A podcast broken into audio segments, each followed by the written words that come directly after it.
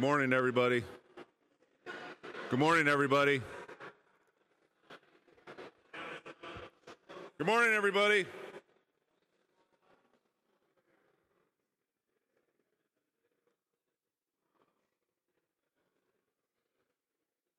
This thing on. Everybody could please take their seats. These will be turned up louder.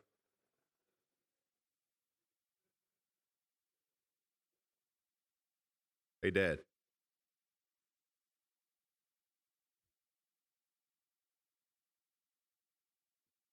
You guys are rowdy today. I think, you know, Jim's here today, so everybody's rowdy. Uh, today's reading will be from Genesis twenty-one, verses one through seven. Now Yahweh visited Sarah, as he had said, and Yahweh did for Sarah as he had promised. So Sarah con- conceived and bore a son to Abraham in his old age, at the appointed time of which God had spoken to him. And Abraham called the name of his son who was born to him, whom Sarah bore to him, Isaac. Then Abraham circumcised his son Isaac when he was eight days old, as God had commanded him. Now Abraham was one hundred years old when his son Isaac was born to him. And Sarah said, God has made laughter for me. Everyone who hears will laugh with me. And she said, who would have said to Abraham that Sarah would nurse children? Yet I have borne him a son in this in his old age. These are the very words of God. Blessed be the words of God.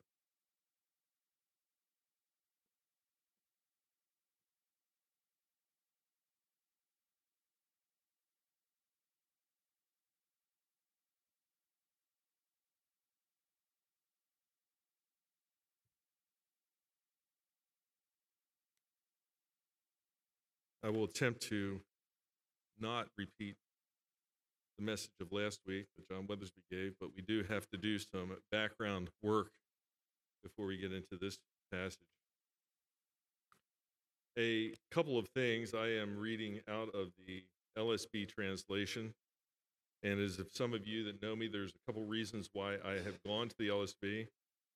One of the bigger reasons is the fact that uh, I appreciate their participle translation better than even the N S B, which is my favorite, that is there. You will also find that in the Old Testament, uh, Lord is translated as Yahweh, which is the correct name uh, for the Lord, which I do appreciate that too. It can sound a little bit different to you if you're not used to that, but Yahweh is the proper name for the Lord. Uh, it is worthy of a conversation not in or from the pulpit with uh, regard to that translation at some point in the future. Nonetheless, you can trust that these are the words as spoken. Yahweh is the correct Hebrew translation for Lord that is found in the Old Testament. This uh, particular passage, this uh, birth of Isaac, uh, is important for a number of reasons. And before we get deeper into it, let's talk about last week's message. And not the correct message that John gave, but a very uh, interesting little factoid that is in that particular scripture.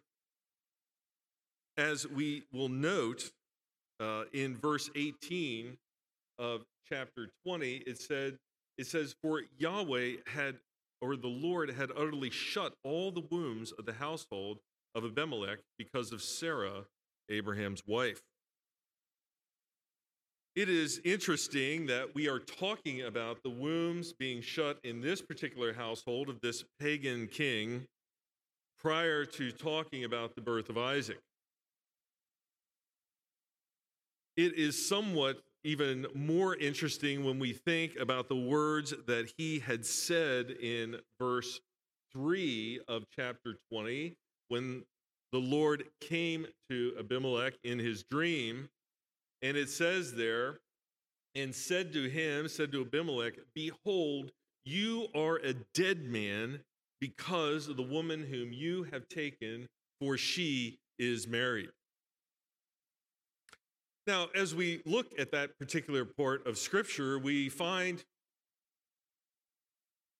or we could think to ourselves, okay, so the Lord is going to kill him because of this transgression he's done with this married woman, taking this married woman into his household. But man, I'll tell you what, it says in verse eighteen that all the wombs of the household, of his particular household, were closed. There is a connection between those two things that is important before we talk about the birth of Isaac. I would propose to you that, that when he says that you are a dead man, it means that because of what you have done, your entire line is dead because the wombs are closed in the household because of what you have done. There are no children being born in this household because of what you've done with Sarah. There is a illustrative, uh, uh, what the, the Lord by means of illustration is going to show something that is happening here. We know that in the ancient culture, and we are sometimes lost in this because we live in, in a democratic republic where we vote for leaders. That is not the way, that is not normal, no, number one. It is not the way of the ancient world, number two. The ancient world was ruled by kings and emperors. And then the subsequent king or emperor would be from that same family. And the one after that would be from that same family unless some violent act occurred to put somebody else in that place. It was all about lineage. It was all about raising up the next king or emperor, that this is the one who will take over for me. And the Lord said in verse three, you are a dead man. Not only you, but guess what? Everybody, there is no children being born in this, in your household. Remember, it says in his household. It doesn't say in the land.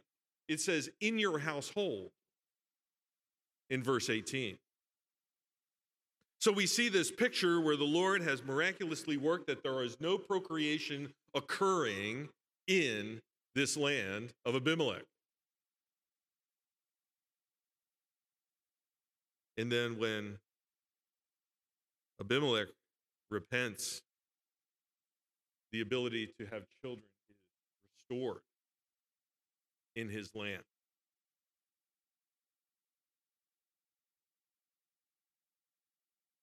And that's where we will catch some things as we come into this passage in Genesis chapter twenty-one.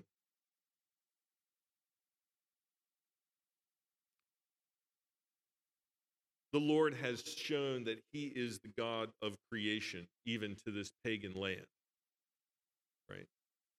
Uh, the Lord in his creation doesn't just work towards those who believe in him, but he works in everything in creation. The Lord is not, he is not a absentee watchmaker who just winds up creation and then goes off and does something else, but he is active in his creation. If you would turn to Psalm one thirty-five, one thirty-five, please, and you'll find these words.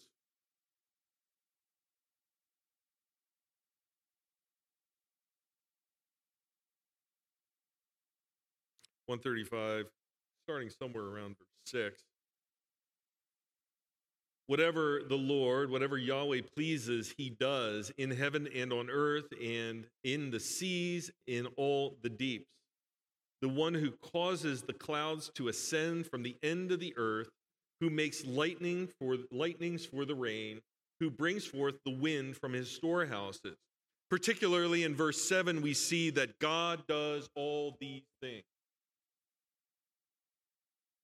He doesn't set things into motion that these things would happen. It says that he does these things. He is the one who sends it forth. He's the one who causes it to occur. We want to remember that. He is the one who caused the wombs of the women in Abimelech's household to be closed, and he is the one who reopened them to have children.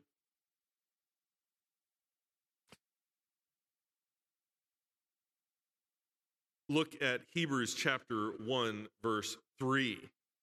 Hebrews chapter one, verse three.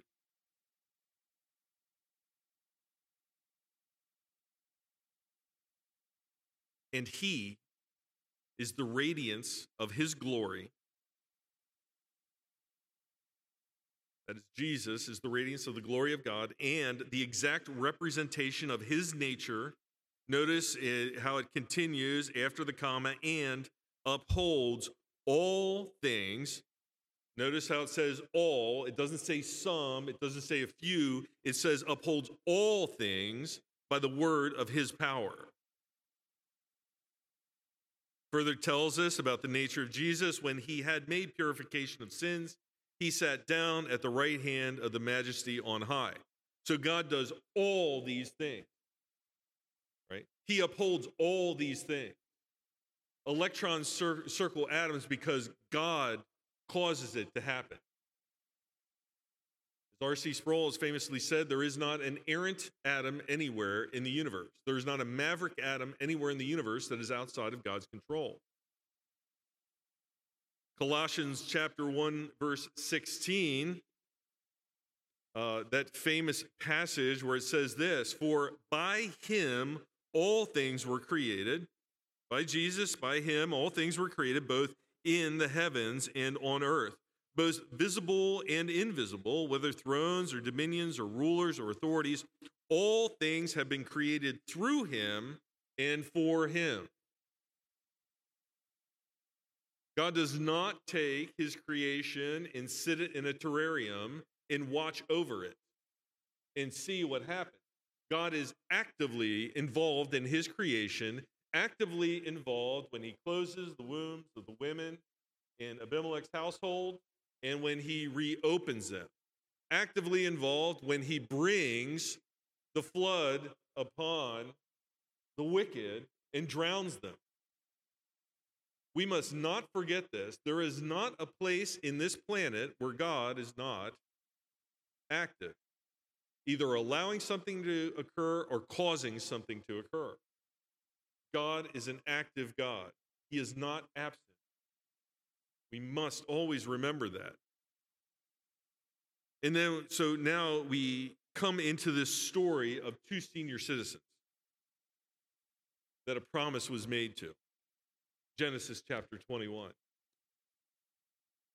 verse one. Now Yahweh, now the Lord, visited Sarah as he had said, and Yahweh did for Sarah as he had promised. Now I want to want you to note, note that in these seven verses, God seven times is the actor. God is the actor seven times. He is the one that is causing things to occur, saying things will occur, commanding things to happen. Seven times in seven verses, the Lord does these things. In fact, five of those times are in the first two verses where he's done that. He visited Sarah right on the heels of opening the wombs of the women that were in Abimelech's household. It says he visited Sarah as he had said. As he had promised. This is the unfolding of the promise of God. We consistently see this, this wrapped up or these folded pages throughout the scripture that we have, and we see that from three fifteen forward, he is opening one fold on, these pa- on this paper, showing us more. He is opening one fold when Cain is when Cain kills Abel. Yet, that fold is open when we see the line of Seth where it's preserved. We see that fold opened when the flood comes and he preserves eight people in a sailless and rudderless ship, right? We see more of this unfolded. We should not be questioning what God is doing because his promise is true, right? But what we should see is more is revealed every time as the story progresses. More of his redemptive plan is revealed as we get further and further in the scripture. And I think it was, it might have been Per that told me this this week, or somebody else I remember saying this, you know, we see this, so if we look at the scripture, I apologize if I got that wrong, you know, the Old Testament points to the coming of Jesus, the four Gospels point to Jesus that has come, and all the letters afterward points to the Jesus that's returning. It is unfolding. With every turn of the page, we're seeing more and more revealed of God's character and his work in his creation. He is an active God, not a retired God. Right? I mean, this is the God that we that we worship. The unfortunate part is that many people do not worship that God. They worship a small God of their own creation that fits into their little box of what can be done. What Sarah is finding out right now is that the small God that I thought he was is much larger than I could ever imagine. Right? We're talking a ninety-year-old woman that is giving birth. Abraham's one hundred. Right? Ishmael was born to Abraham when he was eighty-six.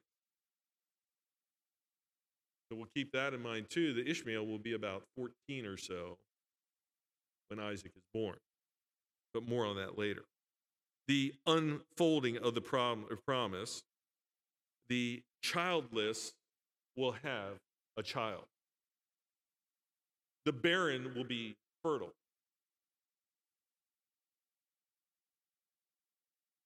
It says in verse two, so Sarah conceived. So the same God who enabled the earth to bring forth plants enabled Sarah to conceive. And it says then, and she bore a son to Abraham in his old age. She's ninety, he's one hundred. Well past the normal age of childbirth. It just kind of percolates up in my mind right now when we when we see the, the scene with, uh, uh, uh, what is it, Gideon, that we're getting rid of all the soldiers, right? We're going to get rid of all the soldiers. There's too many, because if you have too many soldiers, people are going to think that you did this and not me. It's only when you have this tiny cadre of soldiers of three hundred or so that, that the victory is won, right? When they've come down from thirty thousand or so. We see similar here, if it's not an old lady, and that's just what she is, she's old, right? ninety years old. If she was thirty-five and suddenly became pregnant, well, people said, well, you know, it just wasn't the right time beforehand, right? If she was forty-two, the same thing, forty-five, same thing. But it almost gets to the point of where at ninety years old, there is no way this can possibly happen. But God. The unfolding of the promise. More of the paper is just opened up so we can see more and reveal more of what is being said. More of what is being told. Every turn of the page of the scripture tells us more and more about the Creator God and what he is doing. That she bore a son to Abraham in his old age at the appointed time of which God has spoken to him. We would see it similarly in Greek. The if if we were reading this in Greek, the the, the it would be that pleroma kairos. It was at the right time. There was no different time that could have happened. There wasn't three seconds before and thirty minutes later. It was at the right time this occurred. It wasn't God saying that there is this vast period of time that these things can occur. It was at an absolutely peculiar and particular time that this had to happen, and that's exactly when it happened.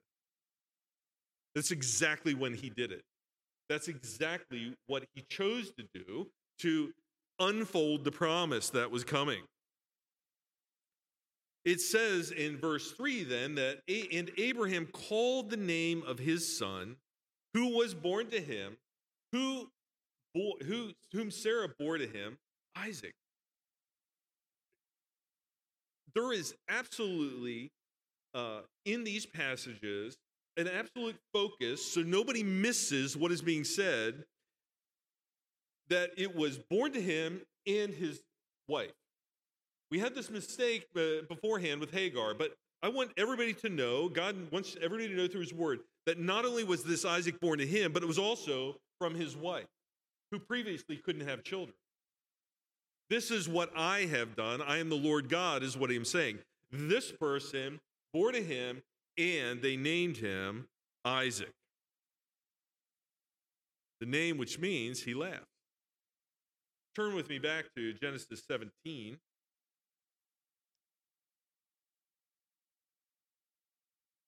and look at verse fifteen, starting in verse fifteen. Then God said to Abraham, as for Sarai, this is before we have the name change, as for Sarai, your wife, you shall not call her name Sarai, but Sarah shall be her name. So her name is now changed. Verse sixteen, and I will bless her. Indeed, I will give you a son by her. Then I will bless her, and she shall be the mother of nations. Kings of people will come from her. The blessing, the promise, the unfolding of the promise, as the pages are looked at, the words are said, the unfolding of the promise that, that she will have this child, she will be able to, she will be the mother of nations. And then seventeen, then Abraham fell on his face and face and laughed and said in his heart, will a son be born to a man one hundred years old? And will Sarah, who is ninety years old, bear a son?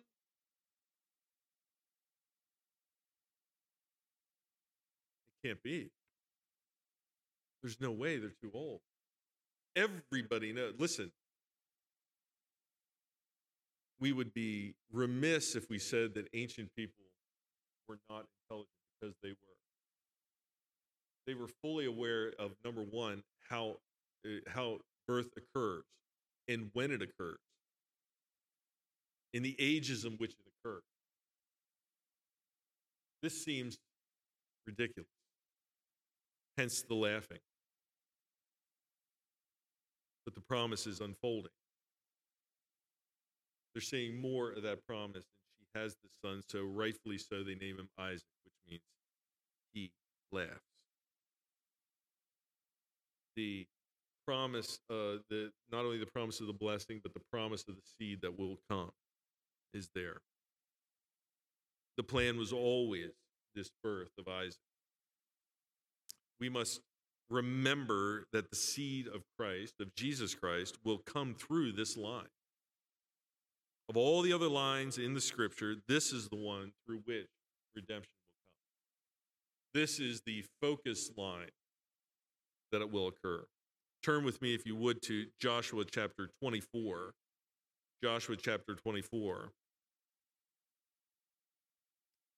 verse three, just a short verse there.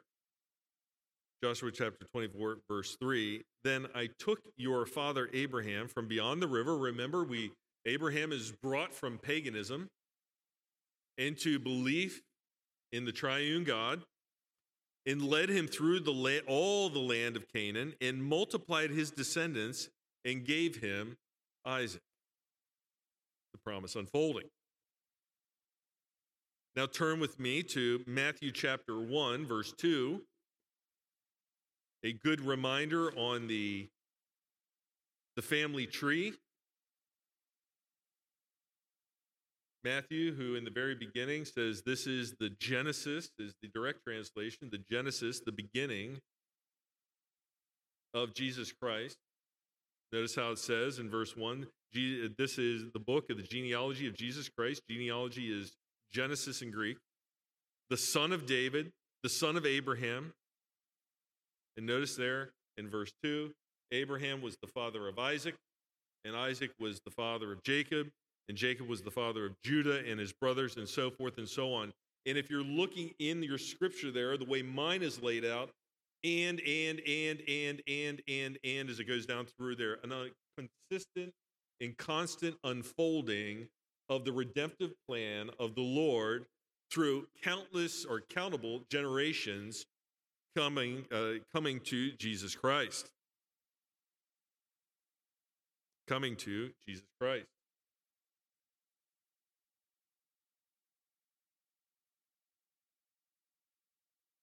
Romans nine seven tells us,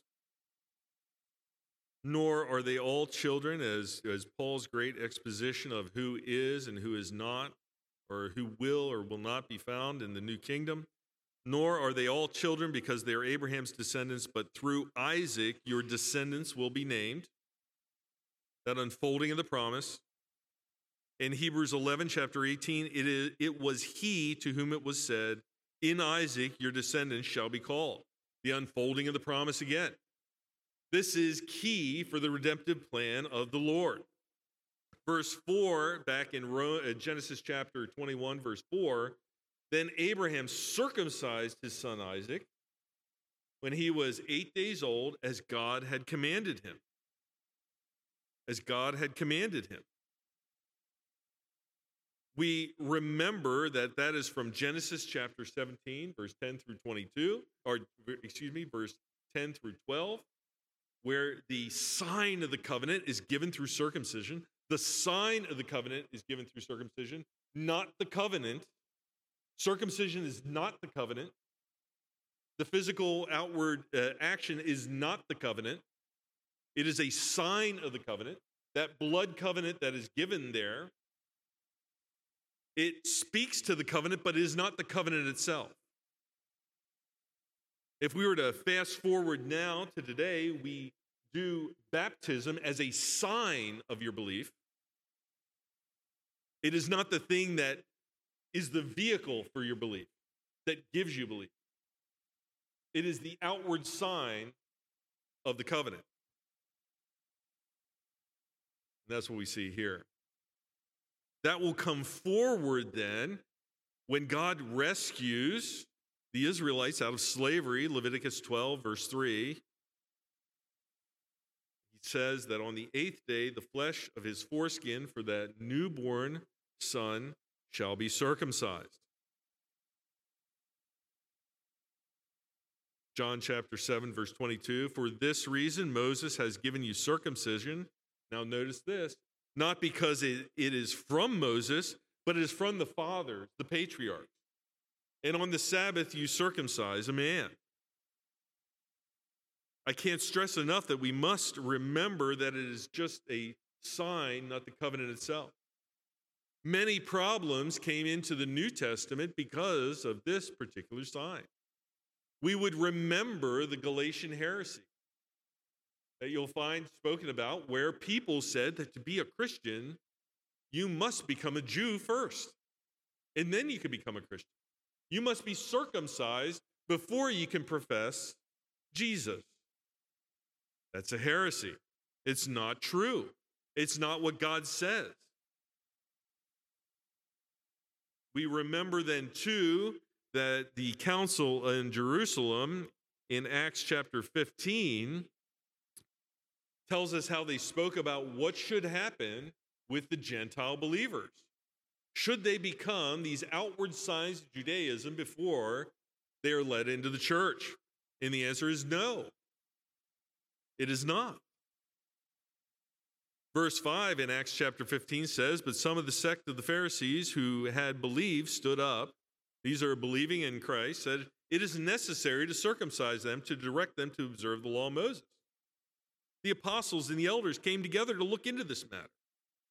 After there had been much debate, Peter stood up and said to them, brethren, you know that in the early days God made a choice among you, that by the mouth of the Gentiles would hear the word of the gospel and believe, that by the mouth of the Gentiles would hear the word of the gospel and believe. And God, who knows the heart, he knows the heart, testified to them, giving them the Holy Spirit just as he did to us. Had nothing to do with circumcision. He made no distinction between us and them, cleansing their hearts by faith. Now, therefore, why do you put God to the test by placing upon the neck of the disciples a yoke which neither our fathers nor we have been able to bear? But we believe that we are saved through the grace of the Lord Jesus in the same way as they also. So the reason I belabor that point is we don't look at that physical outward sign as our faith. That is not the covenant. To have circumcision, to have baptism, to take part in communion is just an outward sign. It does not give you anything. The heart change has come first. Those are just outward signs. We were going to do communion today, outward sign of what we believe in the in the God we are in communion with, and the other believers we're in communion with, in unity with, right? Moses, or excuse me, Abraham here, as the Lord had said, he is giving the sign of the covenant. This is the sign of the redemptive plan that is going through, he has Isaac circumcised there on, as was required by the law, or by, required by God's instruction. And then it says in verse five, now Abraham was one hundred years old when his son Isaac was born to him. A reminder, he is a hundred-year-old man. This is all God's work, opening the womb, allowing children to be born at this great age. Sarah ninety, another testimony to the Lord's sovereignty, to God's sovereignty. A reminder that God can do as he desires to glorify himself in the creation. Turn with me uh, to Romans chapter four, verse nineteen for just a moment as we look at that.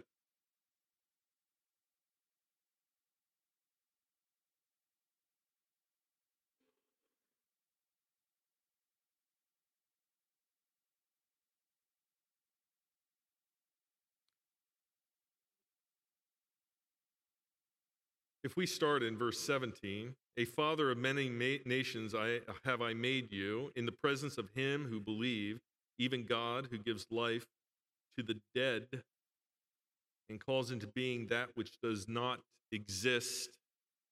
In hope against hope he believed, that's Abraham, so that he might become a father of many nations, according to that which had been spoken, so, so shall your seed be. nineteen. And without becoming weak in faith, he contemplated his own body, now as good as dead, since he was about a hundred years old, and the deadness of Sarah's womb. Yet, with respect to the promise of God, he did not waver in unbelief, but grew strong in faith, giving glory to God, and being fully assured that what God had promised, he was able also to do. I think sometimes that we forget that God is able to do the things he says he will do. The unfolding of that promise, this same God is the one who brings, who causes the earth to bring forth plants. He is the same God who creates flocks of birds in flight, schools of fish swimming. And that silly question that we've all been asked in biology class in high school, which came first, the chicken or the egg? It was the chicken. Because he created them fully formed. This is what God does. This is what God does in, with Sarah and Abraham. He said he would do it, and he does it. No wonder as she's holding that child, Isaac, in her arms, that she probably laughs when she considers what God has done. How foolish they might have looked, denying what God could do. It is a surprise above all surprises that glorifies the God who glorifies himself.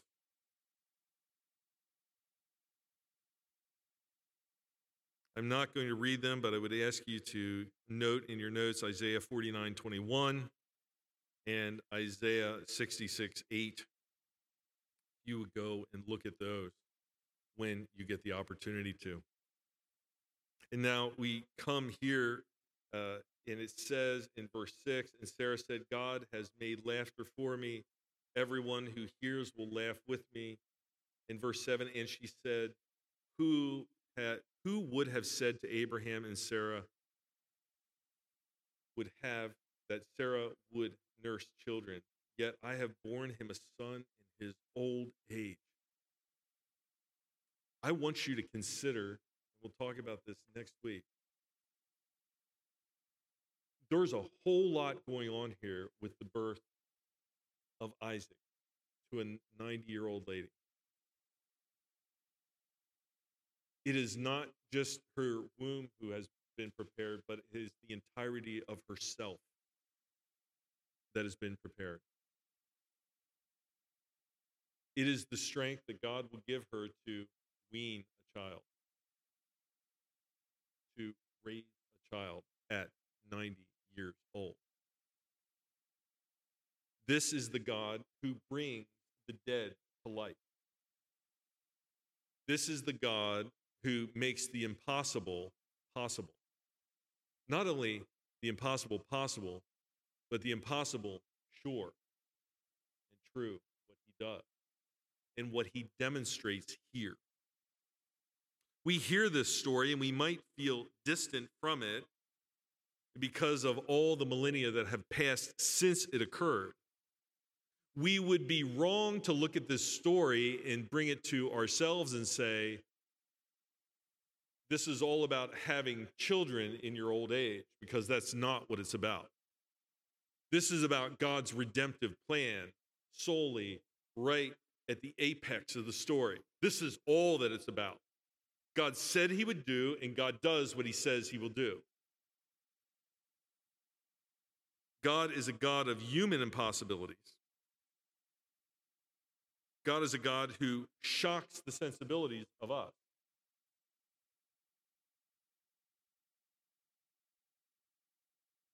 Because just as he opened, just as he could open the closed wombs of Abimelech's household, he could open the closed womb of Sarah and bring life forth. And if we are found in Christ, we are part of that same miraculous work that God has done. Galatians chapter three, verse twenty-nine tells us this, and if you belong to Christ, then you are Abraham's descendants, heirs, heirs according to the promise, heirs according to the promise. Therefore, we can find hope in this story. That God has took what was previously dead and barren and made it alive to flourish. What was dead and barren and made it alive to flourish. When he took the person that couldn't possibly believe in Jesus and make them believe in Jesus. The person that hated God and now believes in God and trusts in God. That's where we find hope. We may laugh and think that it cannot be, as Sarah and Abraham did. Yet God is the God of life and new life. Ezekiel thirty-six twenty-six, we say it all the time. Moreover, I will give you a new heart and put a new spirit within you, and I will remove the heart of stone from your flesh and give you a heart of flesh. I will tell you right now, I am one hundred percent correct on this. With God's word, It does. It is not neutral by any stretch of the imagination. God's word is not neutral. You hear God's word and you're either uplifted and emboldened and enlivened and redeemed, or your heart is becoming harder and harder against God's word. You hate God's word if you are not found in Christ Jesus. I'm going to tell you that right now. I've seen it too many times, and God's words testify to the same thing. It does not go out neutral. It will either harden you or enliven you. And you must examine yourself as you hear these words, what it is doing in your own heart. Is your heart the fertile ground that God has made it to grow and to trust in him? Or are you becoming more and more, are you more and more hating God because of his word and the truth that it gives? You must examine yourself. It's what the word does. It does not go out and come back void. It does one of two things. It either redeems or condemns. That's what, God word, God, what God's word does. The message for you that are found in Christ Jesus, this is good news. I see the story of Sarah and I am emboldened. But God, dot, dot, dot. What's he doing next? It's crazy. I would have never believed that I would ever become a believer like that. It is a portent when we see what has happened here with Sarah of the coming of the gospel, the good news of Jesus Christ, the unfolding as we move page after page after page, even through the Levitical laws, even through the, the, the, the family trees and stuff. And you say, what is this for? It is unfolding of the redemptive story that is coming. It is the unfolding of the Jesus who, who, who the prophets longed to know when he was going to come. First Peter chapter one, verse ten, eleven, twelve, right?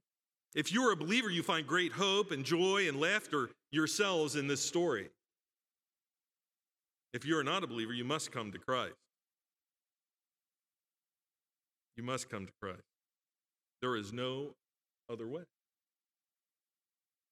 We see here a line was promised and it would come true, even in the face of human impossibility. we look at what God has done and we see what he can do, and then we see it portrayed publicly in Christ Jesus. We know that God has taken the impossible and he has done for us what we couldn't do for ourselves, that he has taken the impossible and the Son willingly was slain on the cross. Willingly slain on the cross, that ransom for our sin has been paid. That promise has unfolded and, been, and we see the promise in Jesus Christ and him risen. We know that, that the Son, Jesus Christ, is the fulfillment of the promise of Genesis three fifteen. We know as a believer that our stone, our previously stone hearts have been enfleshed. We know that like those that were there at Peter's sermon at Pentecost on Acts chapter two, verse thirty-eight, that their hearts were pierced, and ours were too, when we heard for the first time. Because of that work, we can know, believe, and confess Jesus as our only Lord and Savior. That salvation through that, through his sacrifice, washing over us, changing us, man could never save himself, but God opened a closed womb. But God rescued a nation through a parted sea. But God, own Son, nailed to a cross, suffering his wrath for us. But God, Jesus rose again on the third day and sits on the throne himself, interceding, entreating for you and your salvation. So when we look at that story of Sarah and the barren womb, we should look at it with hope. We should laugh in a respectful way when we think about our own salvation. We should tell others when we can, when we have the strength, when we have the courage to do so, to listen to those words of courage that we get to tell them about what God has done and bring them to the cross, the face of the cross. But God. Let's pray. Glorious and Heavenly Father, thank you for the, this word, for your words of, of, of Sarah and Abraham through the promise that has been revealed in In, in Isaac, that, that continuing redemptive line. We ask that we consider this, this message, this narrative, this that has been given to us, we, that we might see it and smile with enjoyment, knowing that it has been completed in the Son, that Tetelestai, that all the work is done, no more work to be done for us, that we can trust in our Savior, that we would grow in our knowledge of you, that we would more resemble him in our lives. In Jesus' name we pray, amen.